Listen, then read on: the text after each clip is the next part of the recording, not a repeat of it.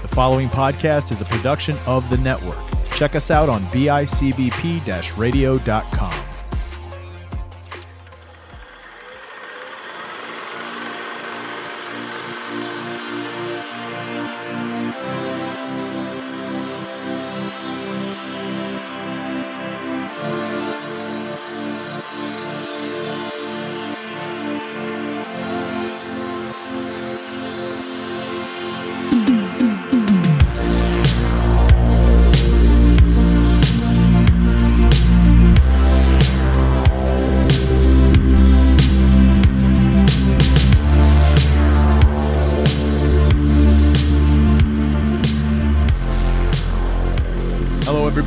Welcome to another episode of Silence Your Phones, movie review podcast on the network, found exclusively on bicbp radio.com. I am one of your co hosts, Chris Chavez, joined by our other co host, Sean Fritz. Sean, what's up, my friend? I'm sorry, I'm dying over here. I'm waiting for my shot. That's not a good thing. That's not a good thing.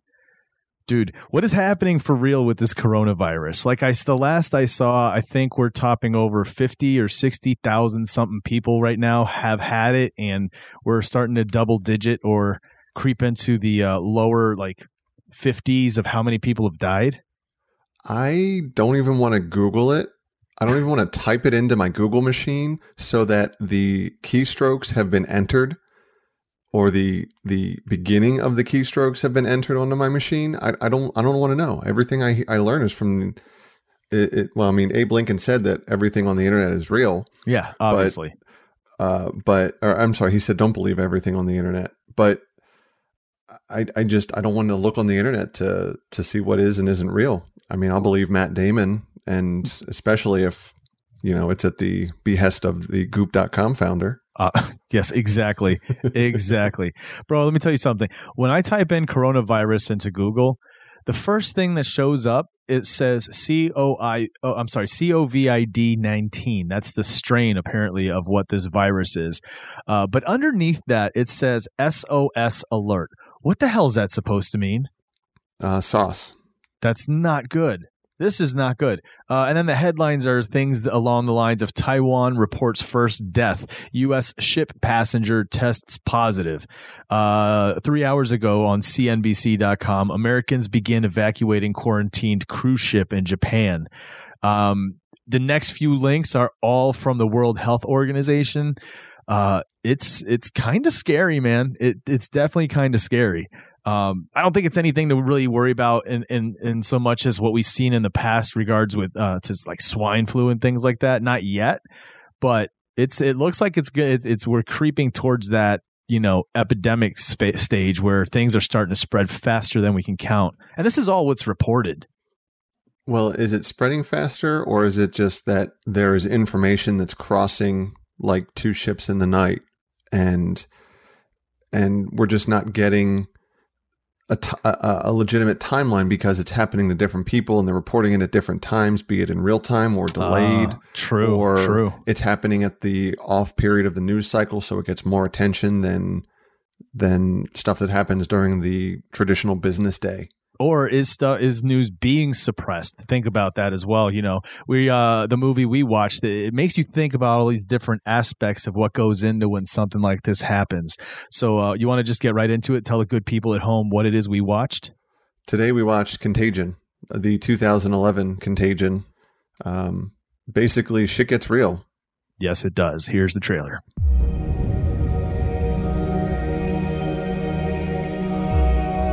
was a groundbreaking ceremony for a new factory. Did she mention seeing anyone who was sick? Anyone on a plane, the airport? No, she said she was jet lagged. The average person touches their face three to five times every waking minute. In between, we're touching doorknobs, water fountains, and each other. Beth. Mom? No, no, uh, uh, go up to your room, honey. So we have a virus with no treatment protocol and no vaccine at this time. You had a seizure this morning, Beth. She had a history of seizures no, no, no, allergies. As of last night, there are 32 cases. Unfortunately, she did die. Right. Can I go talk to her? Mr. Emhoff, Your wife is dead. What are you talking about? What happened to her? What happened to her? Is there any way someone could weaponize the bird flu? Is that what we're looking at? Someone doesn't have to weaponize the bird flu. The birds are doing that. Watch this. It's transmission, so we just need to know which direction. On day one, there were two people, and then four, and then 16. In three months, it's a billion. That's where we're headed. They're calling out the National Guard. They're moving the president underground. People will panic. Get away! It will tip over. The truth is being kept from the world. Cook your samples, destroy everything.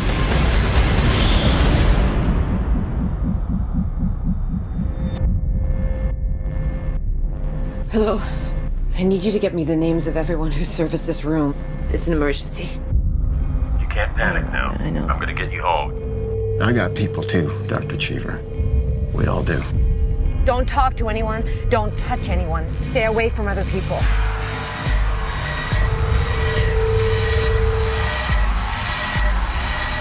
Get back in your car. We're not sick. It's figuring us out faster than we're figuring it out. It's mutated.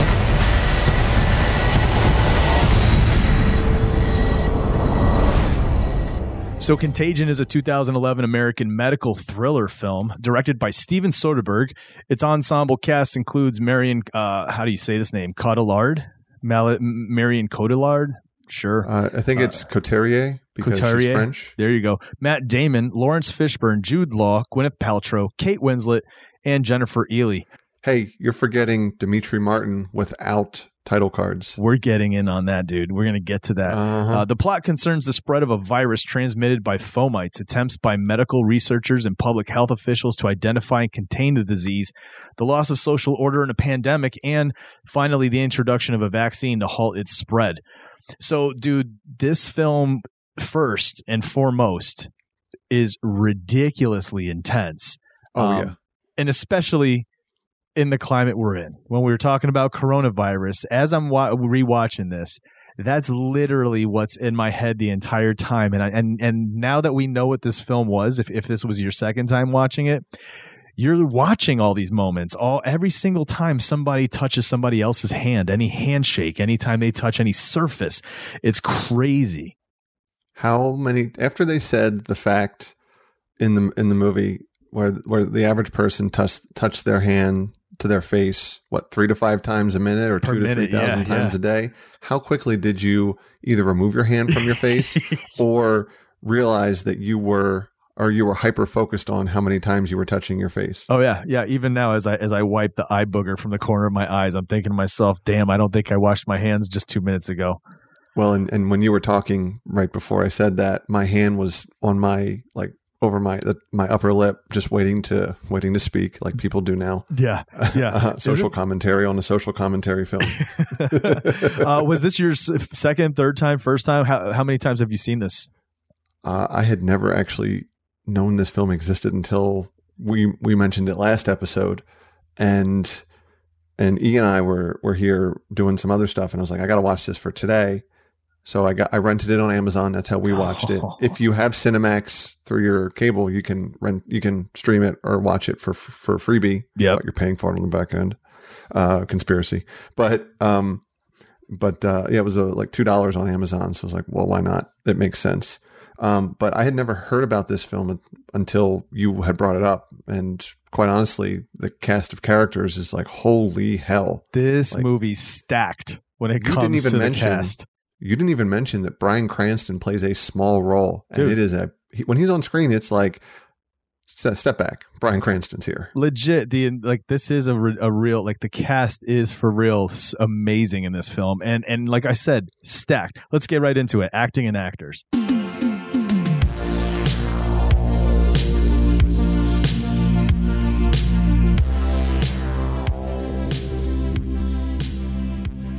How do, again, I don't, I don't, Co- Cotillard, Co- Cotillard, Marion Cotil- Cotillard.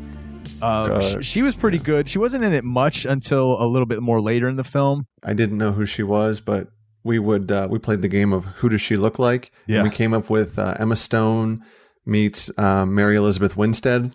from There you go. Scott Pilgrim. Yep, you got it. Nice. Um, Matt Damon. I mean, it's Matt Damon, but a very High caliber. Matt Damon. Very put upon, very emotionally involved, very uh, a little bit more rugged and husky than a normal Matt Damon. Yeah, I think it was ma- meant to give him that kind of stepdad look. That's what he was playing was the stepfather and the the husband of the main one of the uh, characters who's affected immediately, Gwyneth Paltrow. Like this, uh, Mhm. this whole f- this, cast has got such star power. It's ridiculous. Gwyneth Paltrow, uh, you know, goes, you know, how many decades now of just high quality films. Um, her personal life, personal views, maybe a little questionable, but it, you know, her acting, not at all. When she when when she was like having seizures, tell me that was not just horrific to watch. Oh, I had to make a joke about it. I was like, "Oh, someone swallowed an Alka Seltzer." you have to because if you don't, then it really is uncomfortable. It seems Mhm. so real. It's ridiculous, man. Well, and Um, her whole her whole um, film existence, if you will, is set is flashbacks. None of it is in is in current current time. as- aside from the opening, yeah, the rest of it's all in flashbacks. Yeah, you're, you're right. Yeah, Um, dude, Laurence Fishburne. dude. I mean, just commands the screen. He's awesome. He always, uh, from all the way back in Boys in the Hood days, you know, for me, Laurence has always had that kind of command when he's when he's on the screen. He's a really, really, really good actor. Super intense, um, and he's got that kind of like when he's talking, it's like there's he's he's he, he's telling the truth. Like no matter what, you're gonna listen to this guy. Yeah, when he's talking, you listen. He's he's he's. No, I'm not going to say he's he's America's dad because that guy's you Um, better not say that. Put the yeah, jello in the um, pudding pop. he's um for the most of the film he is the obvious moral compass of Yeah. or the business moral compass of how we have to do this and how we have to do this for not just personal gain but for the sake of humanity Right. He's he's one of the physicians that works at the CDC who uh, ends up sending the character of Kate uh, that Kate Winslet plays out into the field to find out what's going on with this outbreak. Uh, again, Kate Winslet. I mean, we're talking about Oscar power on this in this film. Um, Ti- first movie comes to mind always is Titanic with Winslet, but she's been in so many good films, uh, you know, big box office films and even indie films where she puts out powerful performances. And this again is is is no different. You know, it's really not, especially when she ends up contracting and getting sick. Man, what powerful performance! and by the way would you want a job where you have to go into a No, basically a, a, a biological war zone I was thinking that, and then when the French lady was going as well, when these two were walking into these places and just interviewing and talking to them, and they're just walking through airports, knowing what's in the world, knowing what's in the air eh, without masks, and I'm just thinking, what? Like, really? Like, I could not do this. I could not have that knowledge. I could. It would. Yeah, I wouldn't be able would- to deal with it. You'd be walking around like Jude Law with a uh, like a puffy makeshift um hazmat suit yeah. Speaking of Jude Law, dude, again, another amazing actor, and Mhm. so so much so that what's with the uh he had that little like the the t- uh, dental kind of prosthetic. I was wondering that too to give him the the buck tooth kind of weird look, and it Well, worked. and it's It- it's, turned and it's also kind of it's a snaggle tooth and he's got that gap between his front teeth It's it was great, dude. It looked it was he. I loved the character he played. He played kind of this um uh online presence that had this huge following who who had that kind of kind of conspiracy website who was who's touting the fact that you know he had the cure and that the government was holding the cure down and it was working for him um, I don't think we ever got it really clear, right? Did, did, for me, did you was it clear to you whether or not his character was legit or or a shyster? um he played what Carter Johnson loves the most is a conspiracy theory person. Uh, I'm sorry a real life conspiracy Yeah. theory. But I I- mean I- I don't know. Like I could see like we were when again we were watching it and when he got bailed out allegedly or supposedly he's like oh he's got to go. And of course it's that movie trope where he's just like are we done? And he just walks out and there's he just starts taking pictures and doing everything else it's like so what exactly i get his role was to stir up controversy be, be the, the the contrarian if Yeah. you will but you know he would have a podcast in today's you know, in 2020 as opposed to 2011, 2010 when the film was shot. Right. But uh, he had a blog then, and uh, yeah, I, I I said I basically said out loud before when he was being spoiler alert when he was being um, arrested that he did he ever even have the virus? You know, was he just taking it to, to line his pockets? It was weird, dude. It was a very weird kind of. The, the, there was no clear kind of, uh, you know, uh, what's the word I'm looking for? Finish with his story. You know, no clear conclusion, but phenomenal. Same with, the, same with the French lady when they picked her up after being Yeah. kidnapped. Yeah. But she was married to the savior. The, the you know not not she wasn't into tricking people. She was into saving people. You Yeah. know, her job. Yeah, yeah. Um, amazing. Uh, again, this cast was phenomenal. And then you want to talk about some of the supporting, like you said it, Bryan Cranston. Oh yeah. Since that film has gone on to just be absolute, you know, he was in the middle of doing Breaking Bad when this film first came out, so he was already getting his name. But you know, it's after Breaking Bad finished was where he, he just continued to skyrocket. So Mhm. we look at this now and it's like, holy cow! And he played a great part too. You know, uh, what was he, a general or something? Rear admiral. Admiral. Um, rear admiral and i don't know the hierarchy of military i don't i'm not going to pretend to know but he was he was in the cdc he Yeah. i don't know if he was the liaison between homeland or or what but you know he did a great job Yeah, uh, John Hawkes. He was in uh, Deadwood back in the day. He was the guy, the the guy who was uh, the the the maintenance man that was talking to the do- to Laurence Fishburne at the beginning, the one with the son. oh yeah yeah yeah the one with the adhd son Exactly. That was the, that moment was kind of weird to me. I don't know about you, but that interaction between the two seemed very kind of forced and awkward. Well i think they were trying to drive home the fact that this janitor was trying to talk to a very important person but the the doctor you know laurence fishburne was making time for him because he had a medical question for him and it was something that he was passionate about. And I think that was what they were trying to set up and show there that he wasn't there just for, you know, any type of I'm going to find this or I'm going to recognize that or get recognition for this or that, but I'm going to be I'm not that kind of doctor, but I will help facilitate something because I am med- medicine is my life in whatever field that I of medicine that I'm in. Yeah. Um, dude, Demetri Martin as one of the scientists. You didn't recognize him at first without any title cards, did you? Oh, I, I recognized him immediately. I uh, well, I said to E, I was like, "Is is that Demetri Martin? Yeah. he almost looks like a goofy Tom Cruise." and and he does, by the way. Yeah, yeah. But you know, and uh, uh, later I will tell you a very funny Demetri Martin story that is not appropriate for. Uh, it's a comedian story. nice. Um, ah, that uh, I will tell you later. Yeah, uh, yeah. it's it's quite funny. But yeah, Uh, he Bert played- Kreischer. Tell, Bert Kreischer tells it on his podcast, and uh, I will let Bert tell it for all the listeners. Um, I will tell you, Chris, later. Sounds good. Yeah, Demetri Martin plays a uh, a doctor, a scientist at the CDC who uh, is helping one of these other scientists that ends up, you know, using one of the cures on herself. Becomes the first human guinea pig for this cure for the film.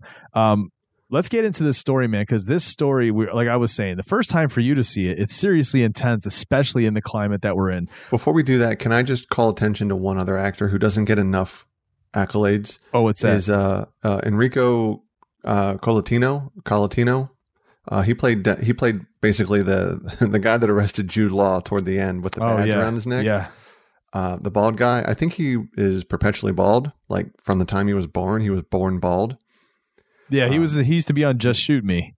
he was also um, an excellent character, an excellent foil on uh, this show that was canceled far too soon on CBS called um, the heck was it called now? Um, That's a weird name for a show. no, it had um, Jim Caviezel. Yeah. and the guy that played uh, Ben from Lost until they found out it wasn't Ben.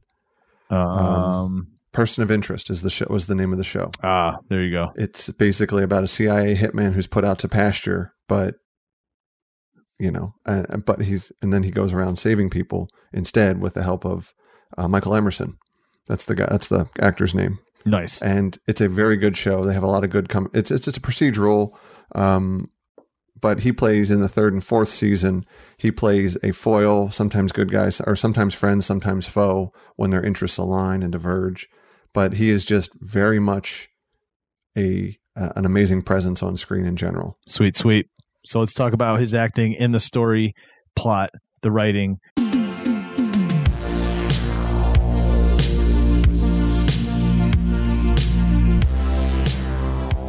Your first time seeing it, like I said, it's it's an intent. When I was watching it the second time through, now it was it was intense in the climate we're in.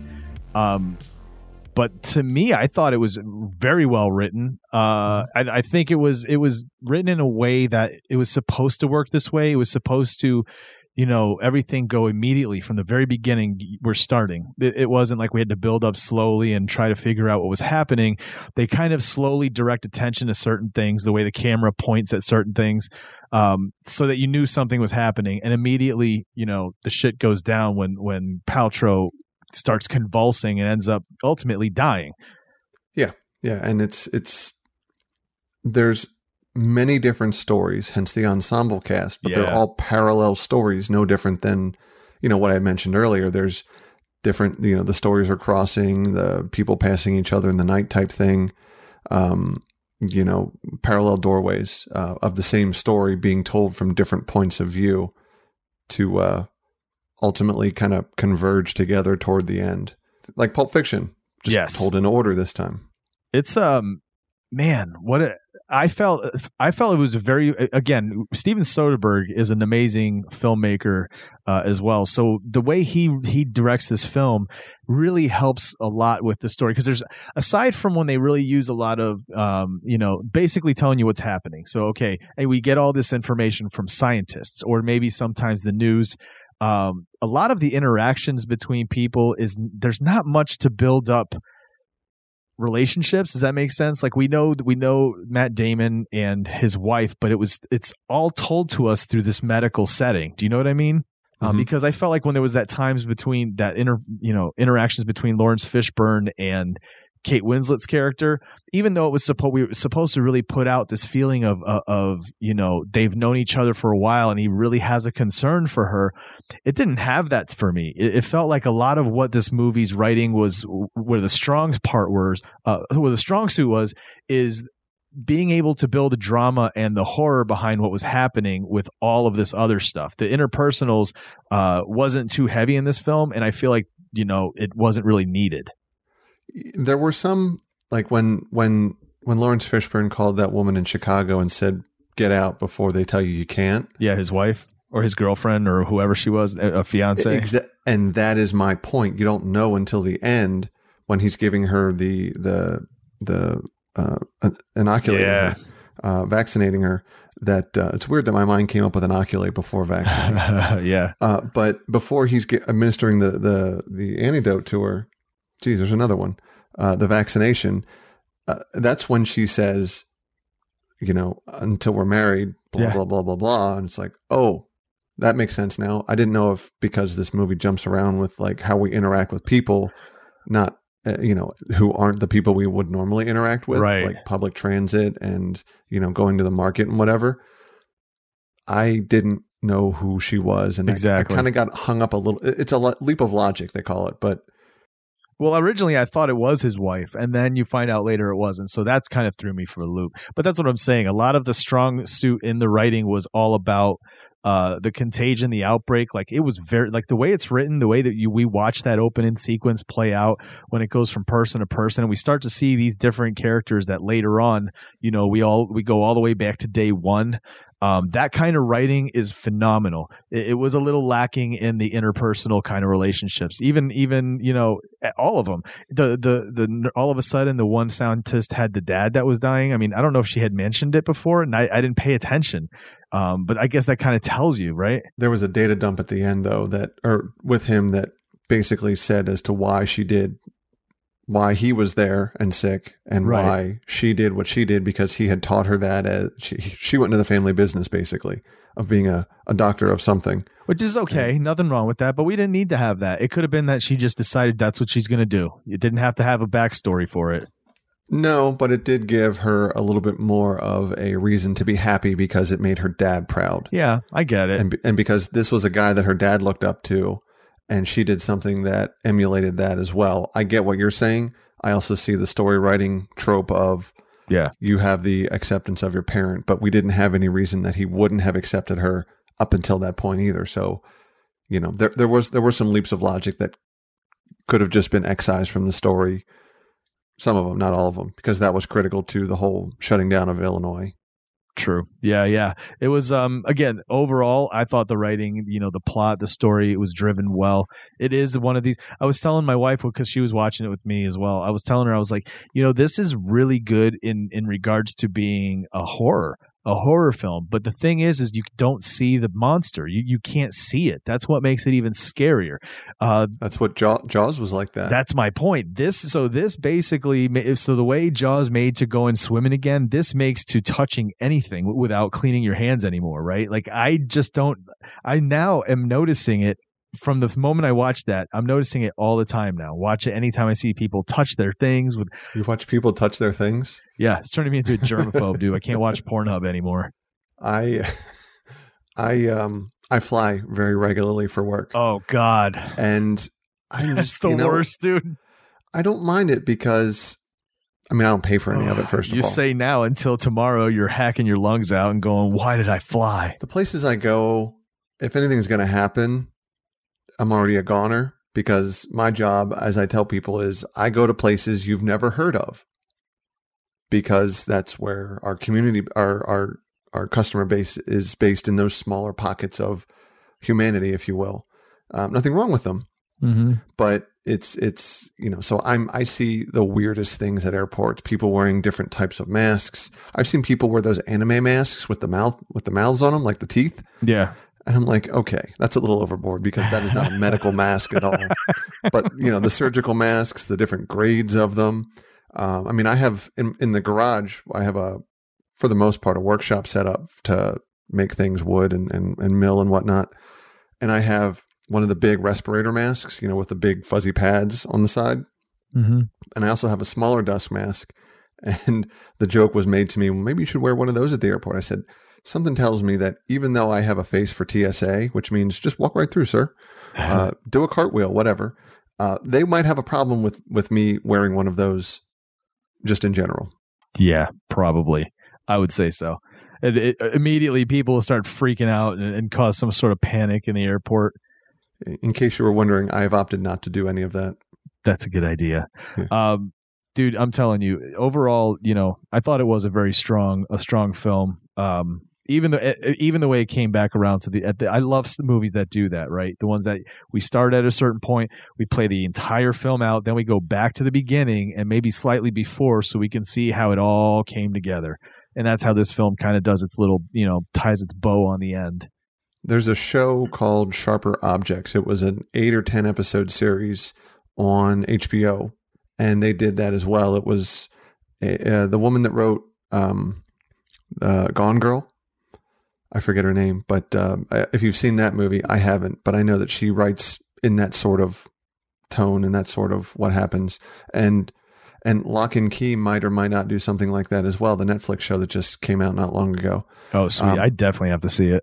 you, you must because uh, as i said before we talked about it on back issues way back in the day and uh, it, it, i think it does the first two books off the side note uh, at the very end of that show and and just like actually at the in the with it mixed in the credits of dawn of the dead the remake with Mekhi Phifer um you know how they go to the island at the very end and they show the intercut in between the credits of them on the island Yeah, it kind of does the same thing in this movie and in Sharper Objects, the TV show at the very end, the very last episode shows you the one detail you've been missing that ties everything together. And you're like, that's the "Oh, best. shit." you're, you're like, everything was right in front of me the whole time, allegedly, may maybe or maybe not.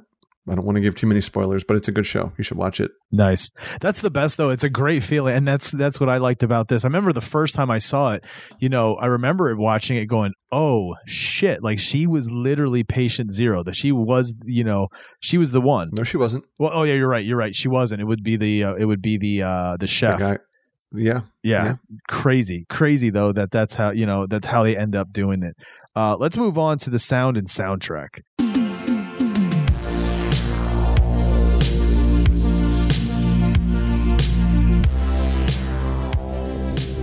Um, Soderbergh is very famous for being. He's kind of like. Um, uh, what's his name? Pulp Fiction. Quentin Tarantino is very meticulous when it comes to the soundtrack and the the music and the score for his films. He wants to make sure that you know the the auditory environment that's being created for you fits the mood and and what it is he's trying to put through with the the film. You know the visuals and the actual storytelling as well. Uh, this film, the score. I thought was awesome. It was one that I really paid attention to as as I was watching this through uh, now that we're doing this show, I really pay attention to all these different aspects a little a little more. This one I would definitely own so that I could listen to when I'm like working or studying in the background. This is a great score. I uh, the score was great because it kept that that level of of um, heightened awareness. Yeah. And and you know just the thrilling nature of the story. It, it added to your your current emotion. It kept you up, it kept you moving. It kept you very interested. Uh, as far as uh, original or songs, I didn't notice if it was they only were one. playing. What was there? It was only one at the very end when that he was putting on the prom for his daughter. Oh, uh, yeah, it was yeah. U2's song, "All I Want Is You." That's the right. only song. Everything else in the entire film is a score. It, that's why for me it kind of threw me off because it became kind it became a different film when you had the now if they had kept it the, the scene just in that living room when the music was playing that would have been fine and then cut away right? But when it cut away and started showing other kind of scenes and montage the music kept playing so it felt very much almost like the end of Dawson's Creek or something. It, it was very strange to me strange choice in that in, in that regard. Well, I think they were going for prom setting, an actual like legitimate real song that actually is relevant to that portion of the you know the story up until that point, or his feeling and emotion between him and his wife, Matt Damon and his wife. Uh, you know his widow. uh, He's widowed at that point. His dead wife, or and him and his daughter from his first marriage. All that he has left in the world, basically. yeah. It's Um, uh yeah, you're right. I mean, I, I could see it in the montage. I just felt it really to me just slightly took me out because again, when you said the other all the other stuff kind of helped you with the ebb and flow. It took you on the ride. This one it it, it set the mood, but it also, like I said, when it started to do the montage and the music kept playing, it really felt like Dawson's Creek. I was waiting for like do do do do do and uh, you know, and credits start showing up like the show's over. Well, and and I I did look at it a little differently than you, only because you don't have kids. I do. Yeah. One. I, I've one, and uh, of this relatively the same age, Oh wow, Um, okay. and so I didn't know I- she was that. I didn't know she was that old. Okay. yeah, sometimes I have to remind myself. No, but she, uh, you know, it reminded me of that time in their life, that feeling that, you know, this is what's important to me. Uh, and so as a parent, you either have to acquiesce or protect. And throughout the whole movie, he was protecting. Yeah. And then when it the time came and Andrew, her boyfriend or friend or whatever, her I like that boy uh, uh, character, um, he was uh, when he was vaccinated and had his wristband, then he was allowed into the house at that point, and they could then have their quote prom, even if it was just a prom of two. Yeah, and I started noticing, and that again, this is a little bit of the writing that you don't uh, really get until a little later as it starts to show you more. Remember when Matt Damon was originally walking into the mall to to go and buy her the dress, and he had to get Mhm. his his tag scanned. I did- didn't realize it was a tag saying he had been, you know, uh, vaccinated. I thought Yeah. it was something that just basically that nowadays you either have it to say that you're you're you're immune to it and you're okay, and you either have one that, that does it or you don't have one. You know what I mean? I thought they were using it to track people so that in case someone another outbreak came about, that they knew where everybody had been or were was going. Yeah. See, that's what I'm saying. There's parts in the writing that kind of there was lacking where they, they could have done a little better with telling you some more stuff. And then there was other stuff which, was phenomenal in how they, you know, show you this thing spreading. Uh, but with the soundtrack, having a, a score the, the way they did, it was amazing. U2 at the end. I get it for the for the hearts, the heartstrings, uh, but it, it just kind of took me out. Not bad though. Again, great song, and and and it, the the way it looked as it played out was good. It really was. Yeah, I I, Sweet. I, I, th- I thought it was well done, but again, different different perspectives here from the two of us for Yeah. many reasons. for sure. Uh, let's get into the special effects.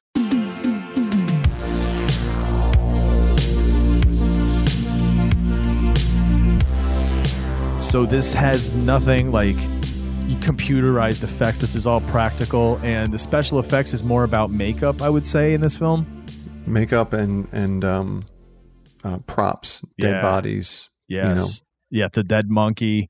Uh, Yeah. When she's getting the when the autopsy, when they're getting into her brain, my God, that was gruesome, dude. That was so Well, disgusting. and and even worse when they well, well, yeah they flopped the top part of her skull over her face.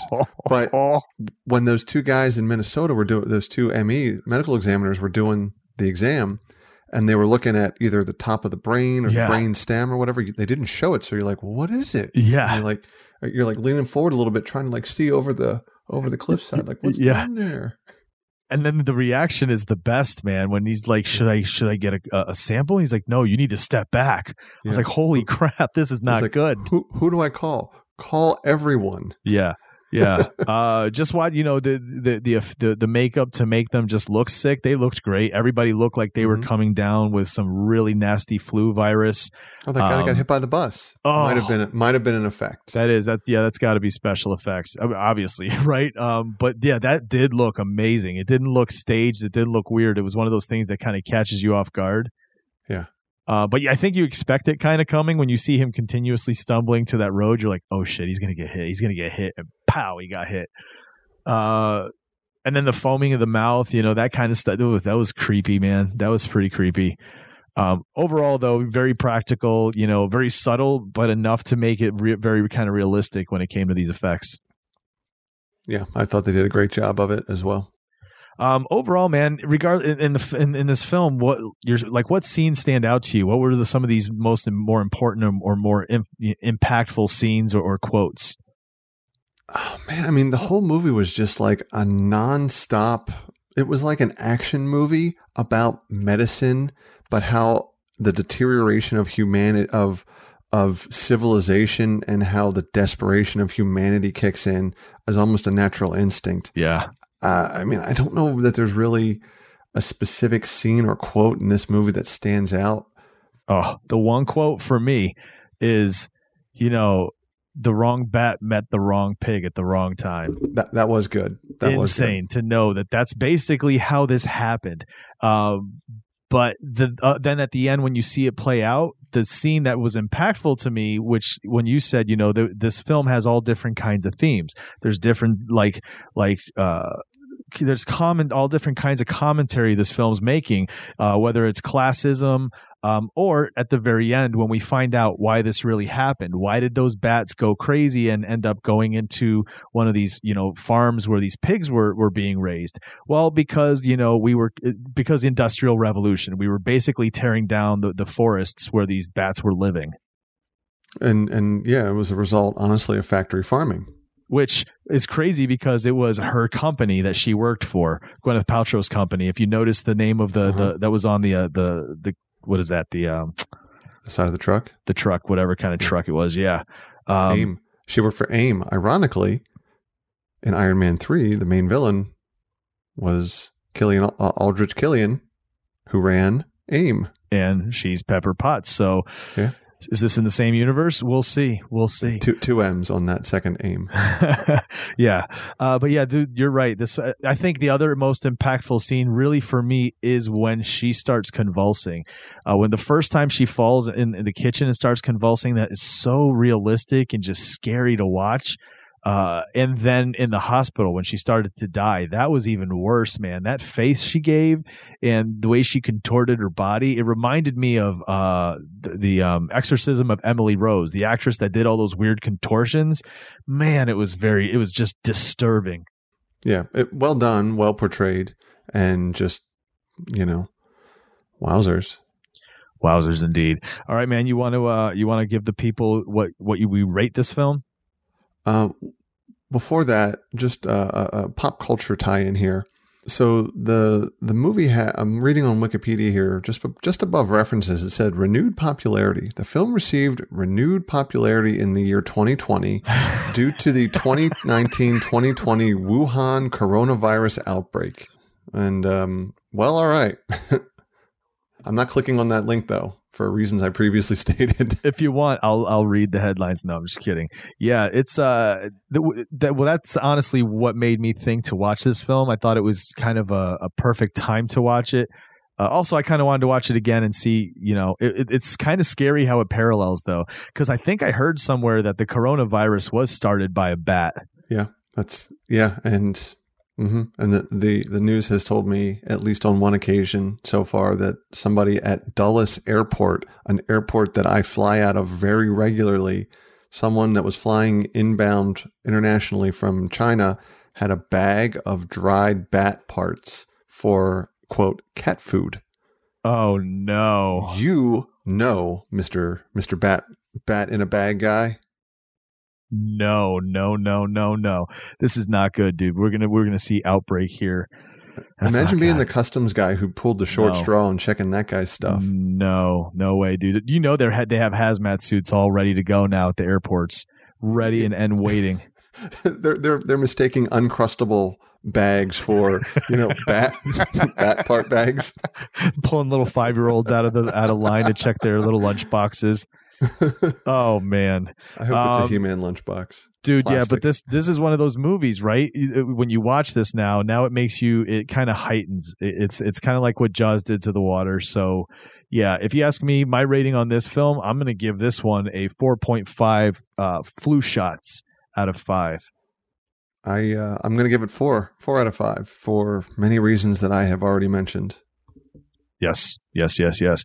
Man i don't know I don't know about you, man. I'd like to be here next week, so I'm going to have to buy myself some some medical masks and see if I make it through the you know all these outbreaks going on. But what what movie are we watching next week? So next week we're going to go a little in a slightly different direction, and it sounds like you're being fired, but you're not. Um, we're going to watch the classic, the childhood classic from 1980, from 1984, The Never Ending Story, and hopefully, the coronavirus is not a never ending story. That's impossible. They couldn't have heard me. Are you Morla? The ancient one?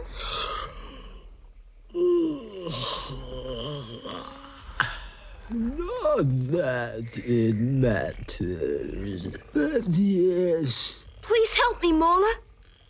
Do you recognize this? Well, we haven't seen the Auryn in a long time. We?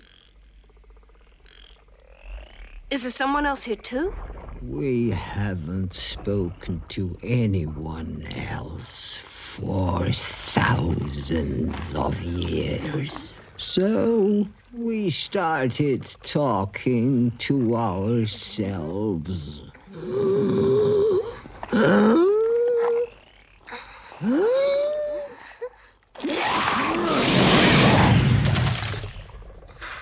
right, everybody. Thanks so much for listening. Once again, this has been Chris Chavez and Sean Fritz for Silence Your Phones. We appreciate you listening. It is now safe to unsilence your phones.